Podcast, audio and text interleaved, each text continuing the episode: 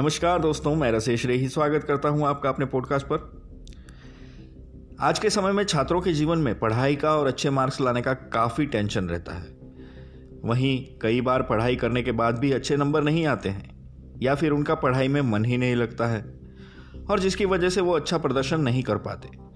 तो मेरे सभी विद्यार्थी मित्रों से मेरा आग्रह है कि मुझे लास्ट तक सुने, और आशा करता हूँ कि आपको इससे बेहतर करने की प्रेरणा मिलेगी।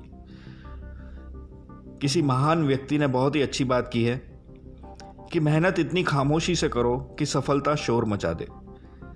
जो विद्यार्थी, किसी अन्य विद्यार्थी के टॉप करने पर यह सोचते हैं कि उन्होंने सफलता रातों रात हासिल की है या फिर उनकी किस्मत अच्छी है तो उनका यह सोचना बिल्कुल गलत है, क्योंकि सफलता किसी को भी एक झटके में नहीं मिलती, लेकिन लगातार प्रयास करते रहने से एक दिन ज़रूर मिलती है।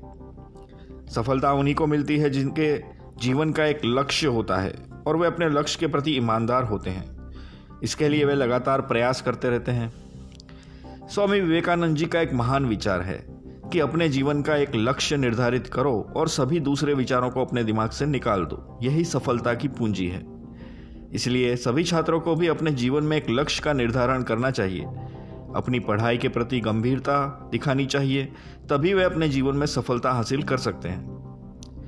कुछ छात्र ऐसे भी होते हैं जो सिर्फ़ परीक्षा के समय ही पढ़ते हैं और पूरे साल मौज मस्ती और अपने दोस्तों के साथ घूमने फिरने में अपना समय बर्बाद कर देते हैं। इनमें से कुछ छात्र पास तो हो जाते हैं, लेकिन कुछ खास सफलता हासिल नहीं कर पाते।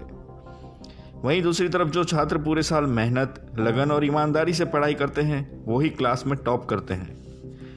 जिन छात्रों को पढ़ाई करने से डर लगता है अथवा यह सोचते हैं कि वे तो फेल हो जाएँगे और इसलिए मेहनत ही नहीं करते तो उनका यह सोचना बिल्कुल गलत है, क्योंकि किसी भी काम को करने के लिए पूरा प्रयास और विश्वास रखने की ज़रूरत होती है। सफलता पाने के लिए हमें पहले विश्वास करना होगा कि हम यह कर सकते हैं। महान वैज्ञानिक थॉमस एडिसन का एक बहुत ही अच्छा विचार है कि हमारी सबसे बड़ी कमज़ोरी हार मान लेना है। सफल होने का सबसे निश्चित तरीका है हमेशा एक और बार प्रयास करना।